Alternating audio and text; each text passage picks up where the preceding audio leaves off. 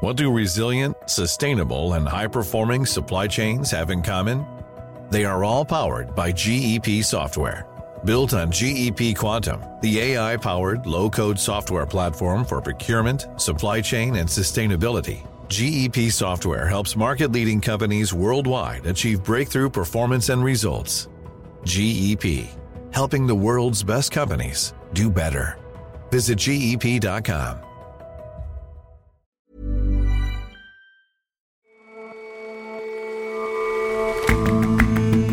Hello and welcome to The Intelligence on Economist Radio. I'm your host, Jason Palmer. Every weekday, we provide a fresh perspective on the events shaping your world. After nearly a year and two general elections, Spain has at last cobbled together a government, a coalition unusual in Europe between two left leaning parties. Can that government hold together? And even if it can, will it get anything done? And the game of darts has historically been confined to pubs in Britain, where local leagues battle it out over quite a few pints. But after a bit of a television transformation, the sport became more glitzy and dramatic, and now it's heading to America.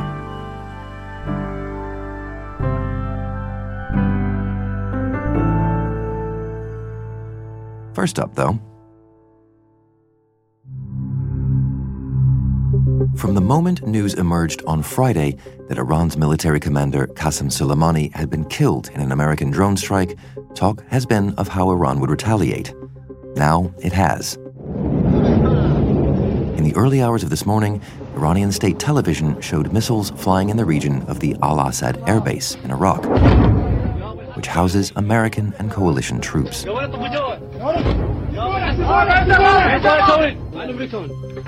Iranian forces launched more than a dozen missiles into Iraq, two sites, one Erbil and the other the Al Asad airbase. Edward Carr is deputy editor of The Economist. And they struck there. They claimed to have killed at least 80 American soldiers. The signs are that's nonsense. The signals come out of the United States are that probably no Americans have been killed, although we haven't had that confirmed yet. So, what looked like, at first sight, a huge escalation, the kind of big attack that everyone was dreading, actually might turn out to be something far smaller than that. And some of the indications are that both sides want to slightly draw a line at this point. That stands in sharp contrast to the heated rhetoric of recent days. The first sign coming out of the United States was Trump's tweet, in which he said that all was going very well and he'd give a press conference today, but it was the signs that he did not want to respond, in spite of having been very belligerent in the days preceding this Iranian missile strike. So I think it looks as if, because we think there were no American military casualties, if that's indeed the case, that the United States will not respond. And that's interesting because in the lead up to this, there was enormous speculation about how to stop this escalating out of control in the very short run, and a great fear that neither side would be able to calculate correctly about how to save face as far as they were concerned at the same time as not leading to the next response. And it may be that Iran has managed to do something very public that it can boast about at home to all the millions of people who turned out for the funeral and memorial of Soleimani, at the same time as not provoking a United States response. And so, by that rationale, you think then that this may be the end in the short term for Iranian aggression against America? Well, it may be the end of the overt response, but most people's calculation about how Iran might respond was that it had all sorts of subtle, underground, covert ways of responding. For instance, cyber attacks, assassinations, swarms of boats attacking shipping in Iranian waters and around Iranian waters. Now, you'd think that the sort of more overt of those things may be off the table, but the subvert ones, which can happen over a period of months, there's no reason to think that those won't happen, in spite of the fact that the Iranian foreign minister has sort of signaled, as these missile strikes went off, a signal he does not want a war with the United States. But there's a lot of things that Iran can do short of war that it will hope will not lead to war, that will still punish the United States for what it sees as a gross offense. You say that Iran could do that. Is that to say that you expect that it will? It's very hard to know. I think it probably will because that has been its pattern of behavior in the past. But what was interesting before this United States response was that America's had this policy of maximum pressure, which is really putting strain on the Iranian economy. Iran was responding in a number of ways. One of those was to begin to loosen the shackles of the nuclear agreement. But others were to start to launch attacks, shooting down American drones in what the United States claimed was American international airspace rather than the Iranian airspace, uh, attack on Saudi oil installations in Abu Abqaiq. This is not covered, even though the Iranians denied responsibility in the Abqaiq case and said that it was in their airspace in the case of the drone. These are getting more overt and bigger and more strategic and more threatening gestures from the point of view of Iran. So I think that if it forces Iran back into the channel of cyber attacks and stuff that, is a change in Iranian behavior that's accomplished by killing Soleimani. So, as much as the suggestion that the killing of Soleimani was an overreaction or reckless, it may have had the intended effect. Well, it may be reckless because I think it's very hard to calculate exactly what Iran will do. But if it is a response to increasing Iranian belligerence in order to re-establish some sense of deterrence, that may be one of the effects it has. But it won't be the only effect. And the calculation of whether it was the right thing to do involves summing up all the consequences, which are very hard to know at the moment. Well, one thing is it seems that civil and diplomatic dialogue is now entirely off the table. I think it really is. If you remember, the rationale for pulling out of the nuclear agreement was to negotiate a better one, and one that included not just the nuclear program, but all the things that Iran was doing that were destructive in the region, including its missiles. And yet, the idea now that you could negotiate anything seems to me ridiculous, really, when you've just humiliated Iran and you've shown that you're not a particularly reliable negotiating partner. So it means the American strategy has got one strategy in Iran, really, which is to strangle the economy and to threaten massive retaliation if it oversteps the mark. But if at the same time, in humiliating Iran, the American administration has shown that it has little appetite for full on war, doesn't that leave more room for Iran to at least push at the edges of its nuclear program to press ahead? I think Iran now has two motives to pursue the nuclear program, both stronger than they were before the attack on Soleimani. One is that it's fairly clear that if Iran actually gets a bomb, it protects it to some extent. Just look at how US policy towards North Korea, which does have nuclear weapons, is different from policy towards Iran. One reason is that North Korea actually has got the weapons. But the second thing is that the nuclear program itself becomes a form of escalation, a way in which you can put pressure on Trump to do something now, again, there are thresholds here, and it's very unclear where these thresholds lie. If Iran overstepped some threshold, whatever it is, then the United States and possibly Israel can respond with bombing campaigns. And that will set the program back by some degree. I would argue that it sets it back a few years, but you know, you can't bomb the contents of people's heads. Iran now has a lot of experience in this. It knows what it's doing. It's getting more experience all the time. And there's a certain amount you can set it back through destroying physical infrastructure, but you cannot eradicate a nuclear program. And if Iran is really determined to get there, it will get there. So, uncertainty in the short and the long run. I'm afraid it is highly uncertain. And so far, this has been a story entirely and only about America and Iran. But what about Iran's greater regional ambitions, part of which have excited the interest of the Americans in the first place? Is this going to change the way Iran is acting in the region? It's a very hard question. There are a couple of reasons to think it might inhibit Iran. One is to the extent that Soleimani himself was an unusually gifted commander, it sets that back, and the network was to some extent built on personal relationships. But that's a very unpredictable thing. There are plenty of commanders. This thing's been going on for a long time. It does have structures.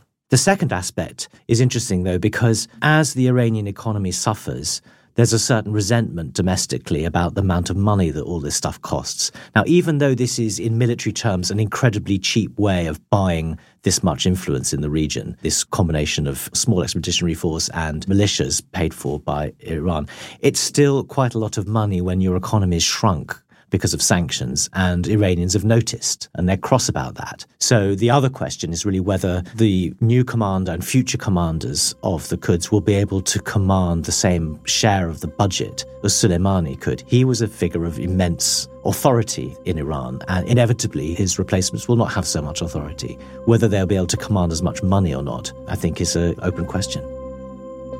Edward, thank you very much for your time. Thanks, Jason.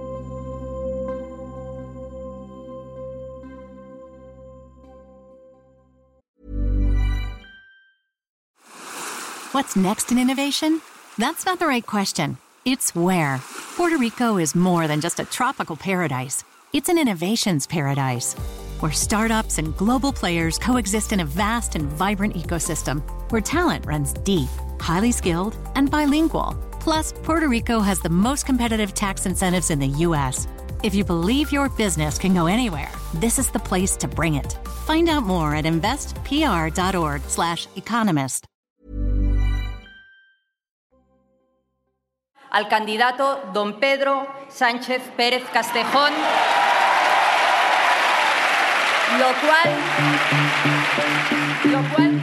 the applause for the formation of Spain's new government spoke of jubilation, but also relief.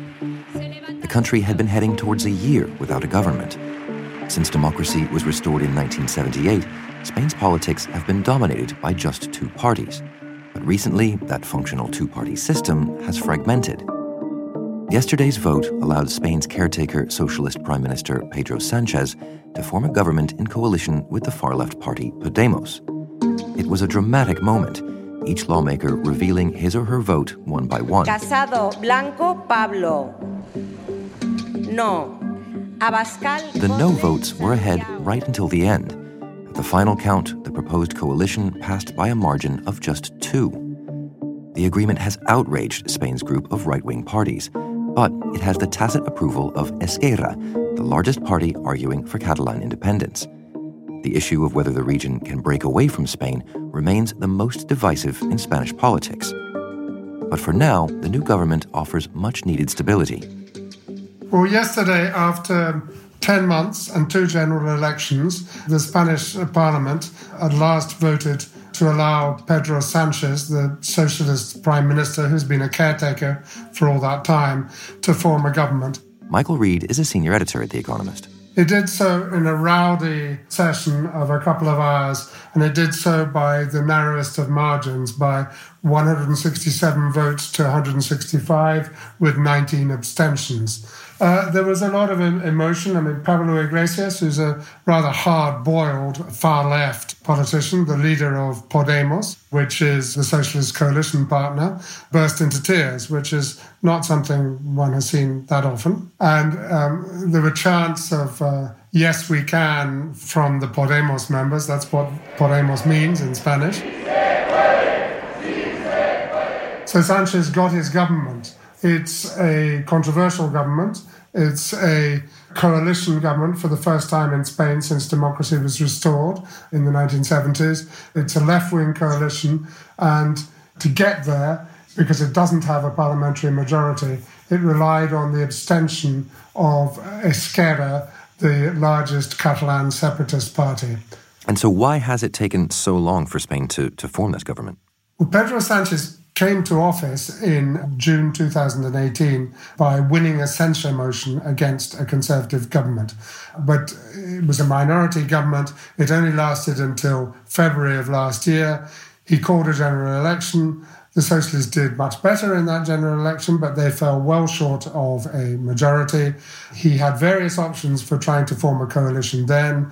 He ill advisedly, as it turned out, went for a repeat election in which the Socialists actually lost uh, three seats and Podemos lost a lot of seats. But nobody in Spain wanted a third election. So Sanchez ended up swallowing many of his previous statements and forming this government, which he had been pledged not to form with the far left and with the abstention of Catalan separatism, or at least some of them.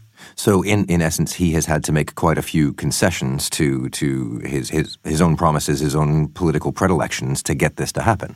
He's made a lot of concessions. I mean, when he called the repeat election, he said it was because he was searching for a strong government that w- uh, would not be dependent on, on separatists. And we've ended up with uh, a fairly weak government that is dependent on separatists. That said, it's important to point out two things. It's actually quite hard to overthrow a Spanish government because you need to line up an alternative majority behind a particular alternative prime minister.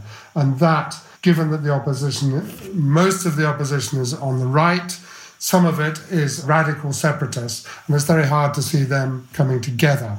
And the second thing is that because this government lacks a parliamentary majority, some of the more catastrophist comments um, from some business leaders and on the right seem a little overdone. How much this government will be able to do is uh, open to question. Well, quite, but let's take a look at the, the political spectrum as it now exists. I mean, this vote only succeeded because Mr. Sanchez secured the cooperation of the Catalan separatists. I mean, they will surely want something out of that deal. Yeah, I mean, he reached a written agreement with Esquerra, I mean, the largest but only one of the three separatist parties. And it's a study in ambiguity, and both sides can say what they want about it. Mr. Sanchez says that uh, open ended talks, you know, which is what he's agreed to, will be within the framework of the Constitution, which does not allow regions to have referendums on self determination. On the other hand, Esquerra are saying that uh, the talks will involve all options being on the table and they will push for exactly that thing a referendum on self determination. I think one can say that this agreement and the setting up of the talks may help to take some of the emotion and some of the intensity out of the Catalan issue. In the end, there are always going to have to be talks, and uh, there probably won't be uh, any significant agreements in the short term. And what about on the right, this sort of unlikely combination with the, the hard left Podemos party? Where, where does that leave the, those on the right of the political spectrum? Well, they are furious. Some of them say, imply that it's an illegitimate government, which it isn't. It's a perfectly legitimate uh, democratic government. And uh, in some cases, they denounced this government, but they could have offered support or abstention to Mr. Sanchez uh, to avoid this government. So there's a degree of hypocrisy and political calculation. There is now a three way contest on the right. The big winner in the repeat election in November was Vox, which is a hard right party and which prevented the People's Party, the, the mainstream Conservative Party, from making more gains. So there's a kind of you know rhetorical competition on on the right. But um, I think what this does show is that, and it's been true for much of this century in Spain, is that um, Spanish politics is, is, is, is marked by overheated rhetoric. You, you mentioned that it, it may well, because of all this uh, all of this infighting, be difficult for the government to actually do anything. But but what about its stability? Do you think that the coalition will will stick around? That it's stable? I think it'll stick around for two or three years. It's quite hard to overthrow a Spanish government as long as they get a budget passed, which they will try and do as soon as possible. You can roll that over for a year, for another year or two, so for two or three years in all. I think the government can survive. Whether it can do a lot more than that remains to be seen. Michael, thanks very much for your time. Thank you.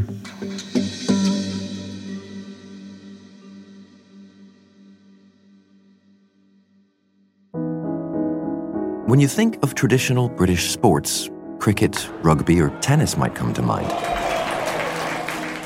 But one cult game with its roots in medieval England could be making it to primetime in America darts. The sport is widely played across Britain, with local competitions often being played between competing pub teams. Pub teams, in this case, being last night's league match between the Royal Oak in Fritham and the Hatchet Inn in Romsey, deep in the New Forest in southern England. These games have a bit of a boozy reputation. I don't think anyone will be that surprised by the fact it's in a pub, people are having a drink. It's it's a good laugh, but no, it's not. It's not too serious. It's more about the social side, I'd say. Well, it's a pub sport, so it's going to have a boozy reputation. Number one. Number one left. Come on, Lee. Have a piece of this. Come on, Lee. Hundred. Two darts. Let's be very honest here. It's you know, silly sport in a pub. You know, twelve blokes sitting around having a laugh. But it's better than doing nothing, and it's better than you know sitting in front of the TV on a Tuesday.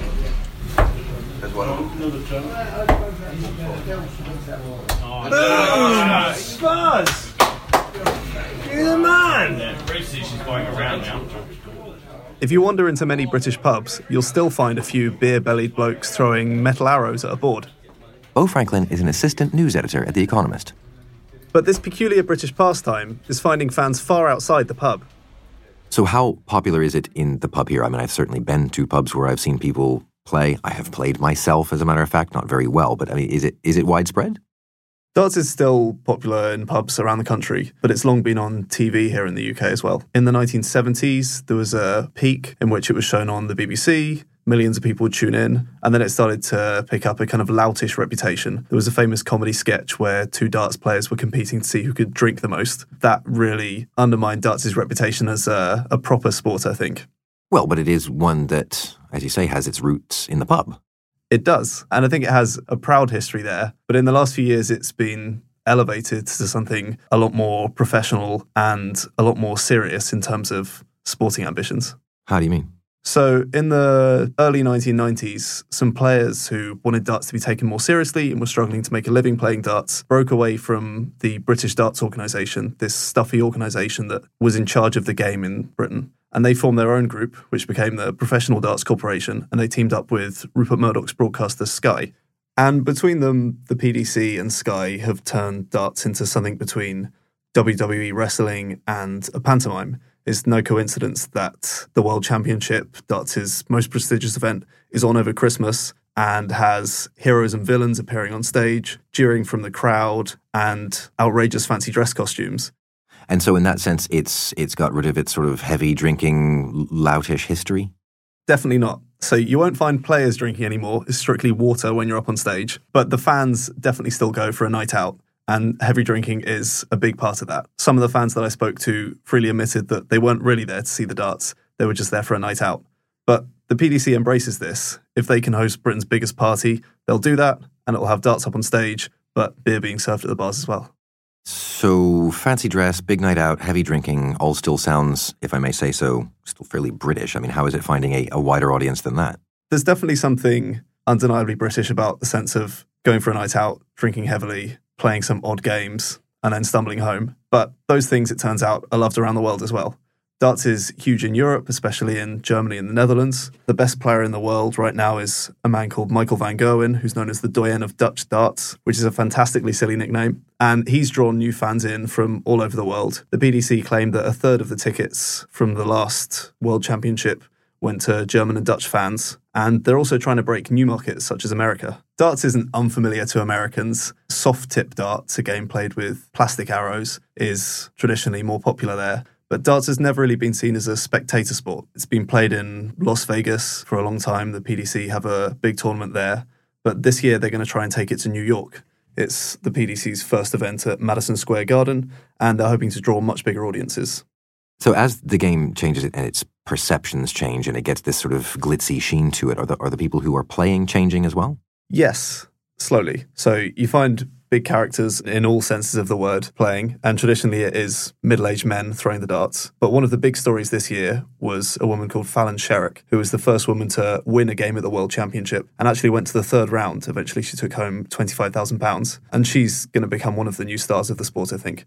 And if she can show that women can stand up at the oche and take on men at the dartboard just as well as any other player can, then there's no reason why there shouldn't be more women darts players at the highest level. Well, this has been, frankly, all over the board. Thanks for your time. Thanks, Jason.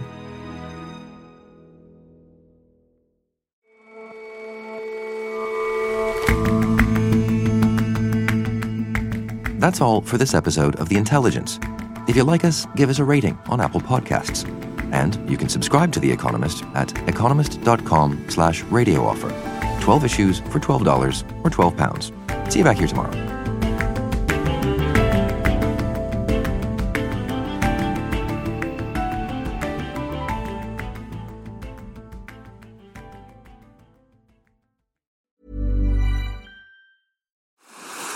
What's next in innovation?